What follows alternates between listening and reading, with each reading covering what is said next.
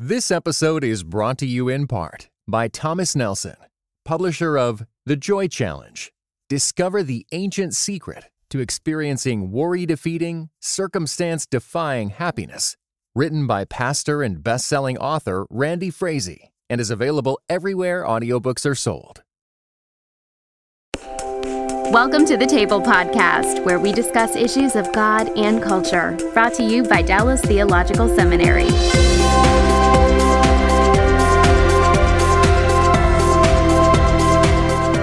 Welcome to the table where we discuss issues of God and culture. And my guest today is John Dickerson, who has written a book on the condition of evangelicalism in our world as we um, deal with the seismic change in culture uh, that is taking place in our midst. And we uh, hope to have John help us sort our way through that. Now, he looks pretty young, but he's pretty wise. So, uh, John, it's a real pleasure to have you with us today. Thank you, Darrell. It's great to be here. Tell us a little bit about yourself. Uh, you didn't start out in the pastorate, you started out doing journalism, yeah, mainstream journalism. Mm-hmm. And what did you and and what kind of you were an editor or a writer? Or? Well, actually, I'm you know, uh, a little bit of each. Uh-huh. Uh, started as a writer, was an editor for a while, and uh, went back to writing. Did a lot of investigative reporting, a lot of uh, it's called long form journalism, where mm-hmm. you're doing these eight, ten thousand word stories. Mm-hmm. Now, uh, uh, so how does a journalist get to the pastorate by, by, God's providence. yeah, yeah. So I grew up in a pastor's home, uh-huh. and I kind of knew the the weight of ministry, uh-huh. and as a result, uh, dreamed of just being a tent maker. You know, uh-huh. wouldn't it be uh-huh. great to to get to teach the Bible and use your spiritual gifts, but not have some of those extra burdens? So while I was in seminary uh, working on my MDiv, I was working as a journalist and and hoped to really just be a layperson who could handle God's word well. Uh, but ultimately, God just made it clear uh, He was calling me to give my life, really, the way Christ gave His life, sacrificed Himself for the bride, not in the same way, but to follow Him in that way, to give up my ambitions, my desires, set those aside, and, and serve His church. So, that's when I surrendered to be a vocational pastor. And just to show that you weren't just a run of the mill journalist, you uh, did win some uh, journalistic awards. Is that not correct? Yeah, by God's grace, uh, Tom Brokaw, Charles Gibson of ABC News gave me the Livingston Award. That's a, a pretty notable national one, uh, a few others, and mm. and I always wondered why God mm-hmm. gave those to me. I didn't really feel like I deserved them, mm. and uh, and a lot of the bigger ones came right as I was leaving journalism to go into the pastorate, and so you wonder sometimes, God, why why did that happen in my life? And uh, then when I started to uh, really have this desire to make the church aware, not that I'm the one source of truth or anything, mm-hmm. but to help the church understand how the culture's changing and how we fit in, um, then it really all came together. Okay, here's here's why God gave me these journalism credentials. So now you're a pastor where? Pastor in Arizona, about two hours north of Phoenix. It's called Prescott, Arizona, mm-hmm. up in the mountains. Oh, very nice. And uh, we have a great, great congregation up there, and just trying to love God and love people. Well, let's talk a little bit about uh, about evangelicalism in your book. Um, I, I, I take it that your journalistic skills really did. Um, help you in putting together the book, particularly your analysis of culture. Why don't you talk a little bit about about what that involved, taking a look at how the culture worked and, and the types of things that you were looking at? Great.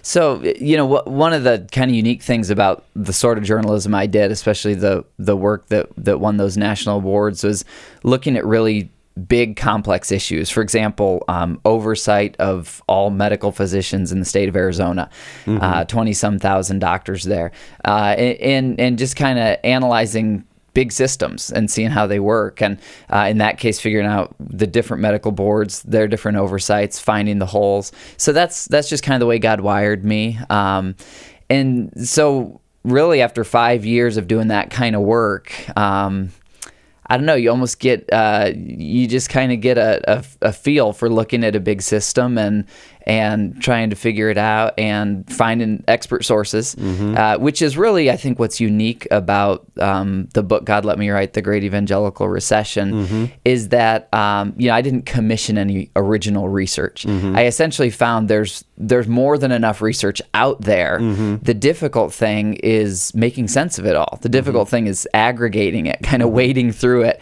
and uh, and that's sort of the age we live in. You know, aggregation is is so important. Whether it's Google aggregating search for us or Facebook aggregating our friends, mm-hmm. there's so much information, uh, but we need programs and humans who can can make sense of it. So. Uh, so I started um, really by reading a lot of the experts um, who have done primary research, whether it's Christian Smith uh, from Notre Dame or uh, George Barna, dozens of others, and really started by uh, spending about half a year just reading about you know 40 of the leading books uh, at that time, two or three years ago, to to just start to get a sense of you know the big picture. So you were pooling uh, a whole lot of information that is out there. That's correct. And um, uh, exactly. It just hasn't been, the dots hadn't been connected on the particular information that's in this book. Okay. Well, let's talk about what you found. Uh, and the way you did it was you, the, the way the book is set up, which is not, so nice, is that you go through six key things that are happening uh, really to churches and to and to Christianity uh, currently focus is pretty much North America. Is that correct? That's correct. Yeah. And even the United States, when the data, a lot of the data is just United States. Okay. So, um, so let's talk about these six areas. You highlight six things that are going on, and I, I think the most efficient way to do this is to just talk about them one at a time. So you talk about inflation, but you don't. You, you we aren't talking about. Uh, we aren't talking about what's happening in the monetary or economic system. We're talking about something else. What's inflation about? Yeah, we're talking about the actual size of the evangelical movement and our perception, uh, at least for many of us, the the circles I was raised in, that evangelicals are one third or even one half of the population. Uh, logically, as I was reading all these um, different great primary research works, I, I felt like logically we had to establish a baseline of what percentage of the population are we roughly. Mm-hmm. Uh, it's a given that it's impossible to know for sure. Mm-hmm. I think any good sociologist would say that. I think Jesus said that when he said there's wheats and there's tares. we can't we can't really know exactly what percentage of the population we are. Uh, but what I found is four separate researchers who used four separate methodologies um, that were all really thorough. This mm-hmm. isn't just a, a phone survey mm-hmm. kind of methodology. And these four researchers researchers all found that we're about 7%. One, one found 8.9, the other three were in the 7% of the U.S. population. So less than one in 10 Americans uh, who are actually you know, an active evangelical Bible believing Christian. Which means that rather than thinking about ourselves as kind of a significant plurality, we're actually much more of a minority than we tend to think. Yeah, unfortunately. Mm-hmm. And, and, there's a lot of confusion on it because still to this day, if you ask Americans, are you a born again Christian? We know 30 to 40% will say yes. Mm-hmm. But then if you ask that same group, is Allah the same God as Jesus? Half of them will say yes. Mm-hmm. So obviously, um, those people who say, I'm a born again and Christian but believe Allah is the same God as Jesus, they're they're not quite in our camp theologically, right. and so that's where it gets it gets difficult. And um, I think the best numbers are those researchers come from the researchers who've really spent three or four years figuring it out because it's a complex thing. Okay, well, uh, so uh, what do you think is the significance of the fact that uh, the numbers are smaller than we tend to tend to think? Great. So, you know, I named the book "The Great Evangelical Recession." Mm-hmm. Um, to parallel with the great financial recession. Mm-hmm. And a number of there were a number of triggers under the great financial recession, but a lot of economists uh, agree that a primary trigger, if not the primary trigger, was the inflation of home values. Mm-hmm. Um, the mortgage market and other factors had inflated home values in a lot of markets far above their actual value. So, in a lot of ways, the the great financial recession was actually just a market correction. Mm-hmm. The market was correcting houses that were selling for $300,000 that are really worth 120 mm-hmm. went back down to 120. And, and when when markets that big correct, there's a whole lot of ripples that go mm-hmm. out as a result. And so we saw the stock market lose half its value. We saw you know millions of Americans lose their retirement and their home equity. Well, in a similar way, culturally, evangelicalism in the United States has acted and behaved and claimed in many circles um, from the early 1980s until recently that we are um, a majority in the mm-hmm. country, or at least almost half the country. Yeah, one of the largest pluralities around. Yes. So, so if these numbers are true, and mm-hmm. I say at the beginning of the book, I hope I'm wrong. Yeah, I hope yeah. I'm wrong about all these findings. I yeah. really do.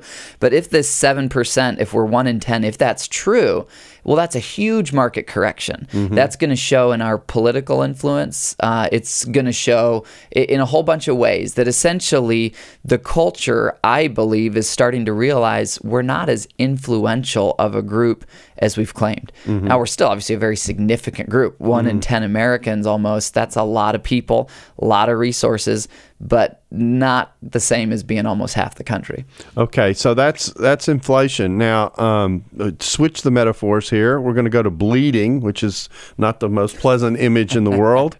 Um, so, what does bleeding represent? So, bleeding, obviously, we all know we are the body of Christ. Uh, mm-hmm. Uh, we're told that over and over in the New Testament. Bleeding is the loss of people from the body, mm-hmm. um, not the failure to generate new believers. That's a different chapter, but mm-hmm. the actual loss of people who were born into evangelical households. So mm-hmm. um, the the biggest demographic of that group is the the 18 to 29 year olds, mm-hmm. and uh, you know David Kinnaman's done such great work with "You Lost mm-hmm. Me."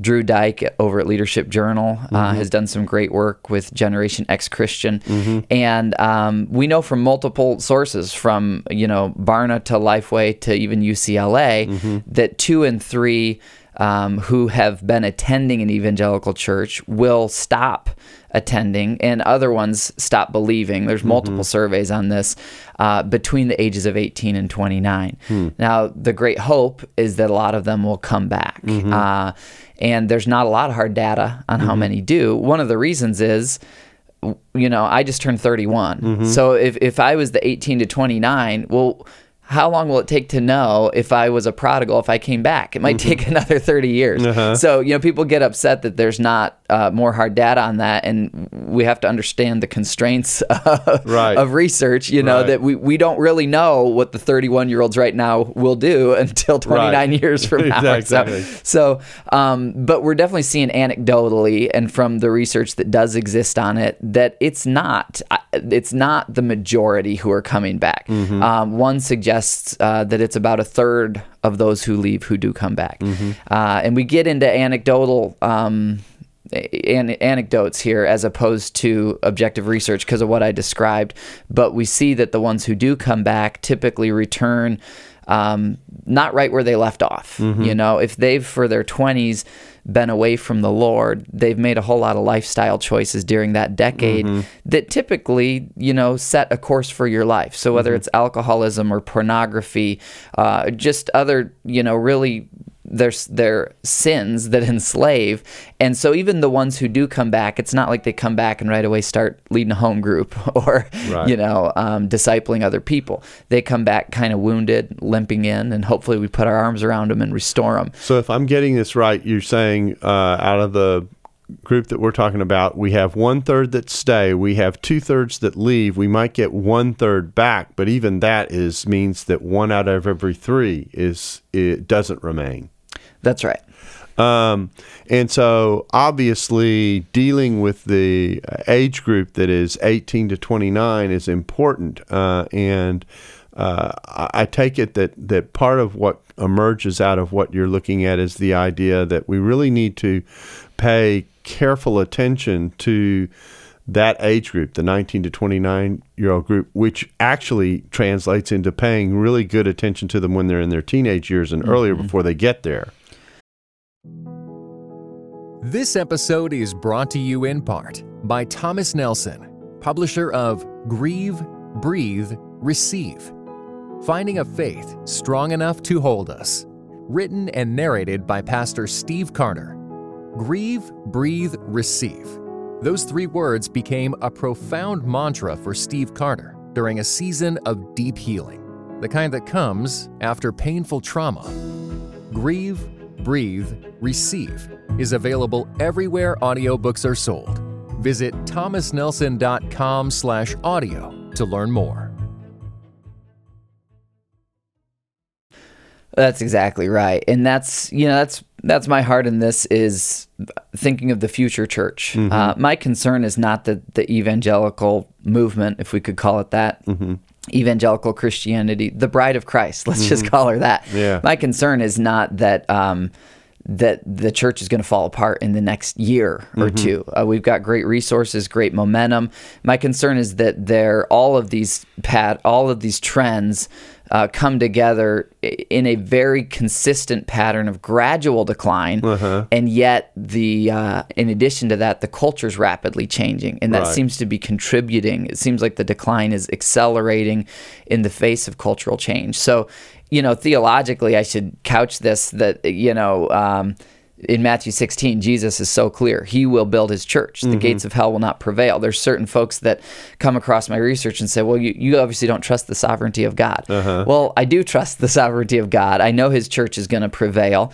And yet, I think we have to be careful about claiming the sovereignty of God as an excuse to not be honest about what's going on in the country where God has placed us. So we know his church is going to prevail, but I think that especially those of us who are leaders in ministry, we have a responsibility to really be aware.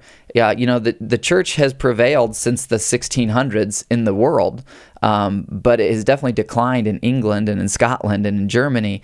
And if we're now on that track in the United States, what can those of us who God strategically placed in this country, first of all, what do we need to understand? And then what does God's word say about it? Well, we'll come back to, to how to deal with some of these because there are important issues related to how this works, and uh, but this particular age group is also a concern mm-hmm. uh, that we have seen in, in some of the conversations we have. We're in the process of mapping many um, college campuses across the country and asking what the pressures are on students mm-hmm. who go into college, particularly colleges that aren't Christian colleges, and uh, and then the backside of that is well how do we prepare mm. students who go into those environments for what they're going to face both socially and intellectually and uh, it, it's a, it's an important concern and it means that youth ministry is a is a very very important and strategic part of the church mm-hmm. we tend to we tend to view it all t- sometimes perhaps as, as just simply people maintenance or mm. kind of mm. expensive form of, of entertainment and babysitting, but it actually is a very, very important ro- part of the church program. Absolutely, and you know, American children outside of the church, that as a whole, are are growing up younger and younger, and mm-hmm. they're making their uh, life decisions, life setting their life courses younger and younger, and uh, absolutely, if we wait until college, we're we're way too late, yeah. and uh, that, that's one of the other things where there's not a lot of hard data, but anecdotally, it seems that um, a lot of uh, it's Ken, Kenda Dean from Princeton mm-hmm. who concluded a, a, lot of these um, young people who walk away. Um, and this is her conclusion that that uh, perhaps many of their families they didn't really see the power of God. They didn't really see what it is to be sold out to God. They saw a more nominal Christianity. They saw, um, and obviously this isn't the case with everyone who walks away. Right. There are there are kids who walk away from homes where the, the mom and dad are, you know, as we'd say, on fire for uh-huh. the Lord. But um, you know, her conclusion um, from her research was that uh, essentially they're reflecting what their parents are doing the other six days of the week. Right. They lived in households where Christianity, following Christ, didn't affect everyday choices. It was something that was done on Sunday, and they decided, well, it's not really why why play the game. Right. Right. Well, that that's bleeding. That's uh, that's a pretty important category. Uh, the next one sounds equally ominous bankrupt. uh, so so we're bleeding, we're inflated, and we're bankrupt. So what's bankruptcy about? Well, bankruptcy returns to the financial analogy, and it's mm-hmm. literally about our finances. Mm-hmm. Uh, the evangelical machine, we don't want to call it that, yeah. but the, the the organizations we have, the way they run, they run on the fuel of dollars. Mm-hmm. Uh, that sounds really you know evil or greedy. It's not, uh, but it is the way it works in America. If you take an honest look at our um, our network, our web of ministries, from Navigators, Campus Crusade, Focus on the Family, to local churches, uh, to our missionaries overseas. Um, there's a lot of different components to this big machine, but they all run on one fuel in the American model, and that is dollars.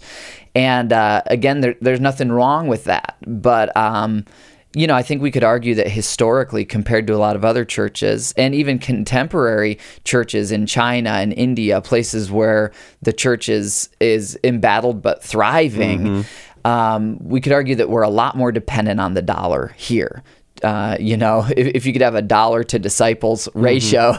Yeah. um, and so, uh, you know, the, I guess the the concern there is if the the amount of fuel, the amount of dollars coming in stays consistent, then the gradual path of decline that we're on could stay consistent. But if those dollars were to uh, begin dropping rapidly, then the the good that we are doing would also decline. Uh, it's very dependent. I mean, right now, most of our ministries, if not enough dollars come in, we have to lay off staff. We have to lay off the people who are doing the heavy lifting of evangelism and discipleship. So I really looked into um, how are we financially uh, for the next 15 years, for the next 30 years? What are the giving trends generationally? Because I had seen, as probably most ministry leaders have seen uh, in anecdotal experience, that uh, the older generation givers are very consistent. Uh, the younger generation givers tend to be sporadic, uh, tend to give emotionally.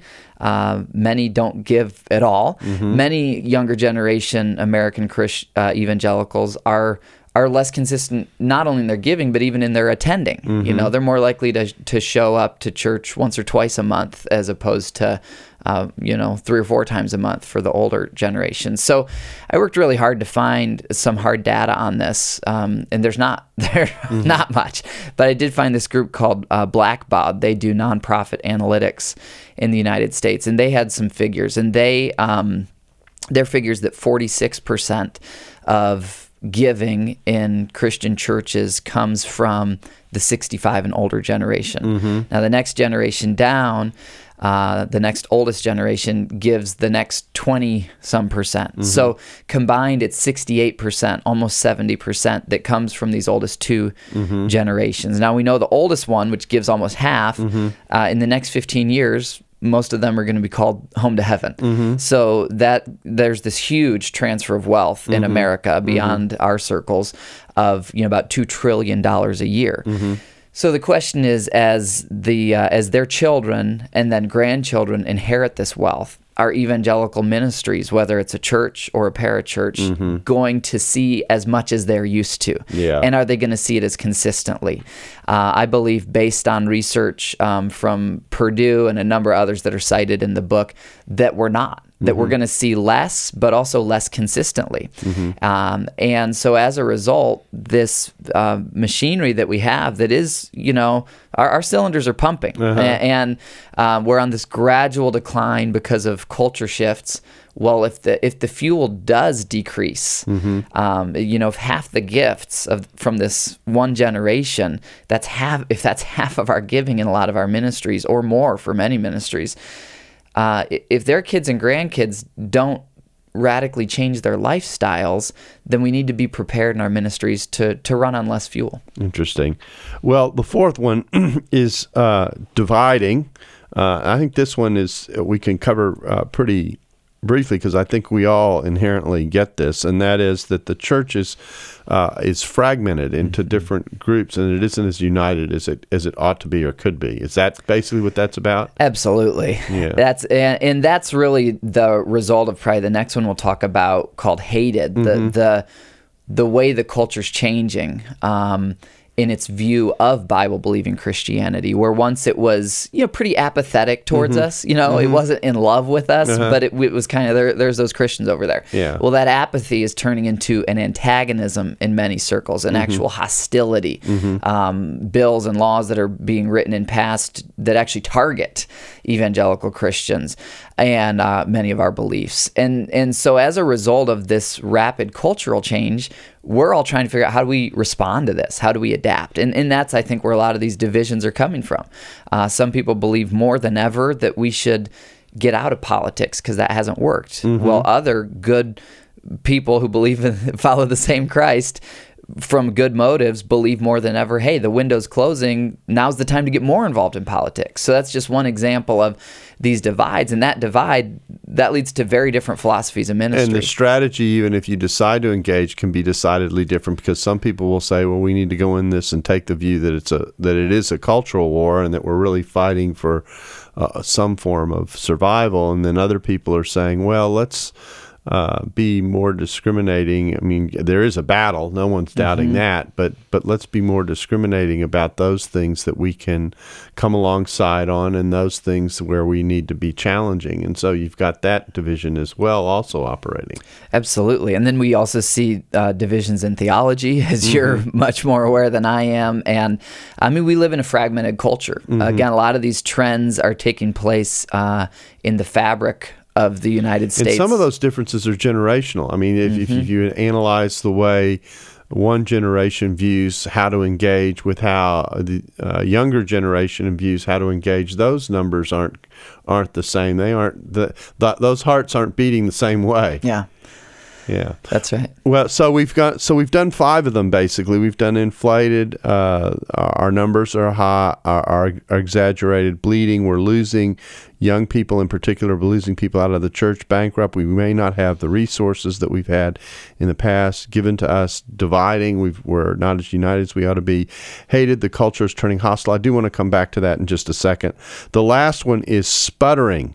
What's that one about? Yeah, sputtering goes back to this engine analogy, um, but it has to do with um, creating new disciples. Mm-hmm. Um, our if you know if we can open up a whole can of worm. You know what mm-hmm. what is what is Christ's measure for our success? Mm-hmm. One of the most basic ones is the Great Commission: go right. and make disciples. So, you know, we've seen that we are losing um, or not making disciples of a lot of kids who grow up within the walls of our churches.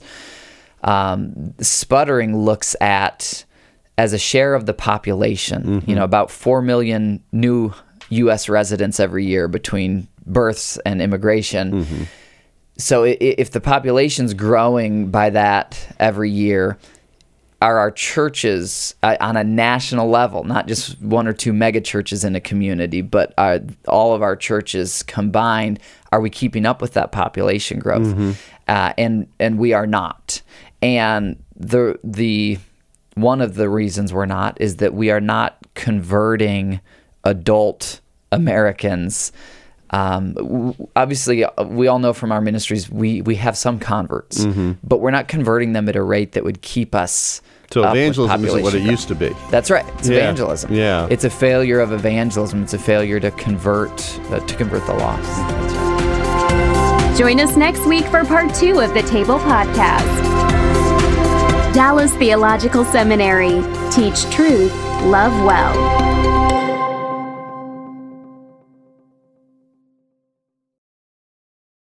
This episode was brought to you in part by the Compelled Podcast, which uses gripping, immersive storytelling to bring Christian testimonies to life. Listen to missionaries, addicts, martyrs, and more who have seen Jesus at work in unbelievable ways. Listen on your podcast app or compelledpodcast.com.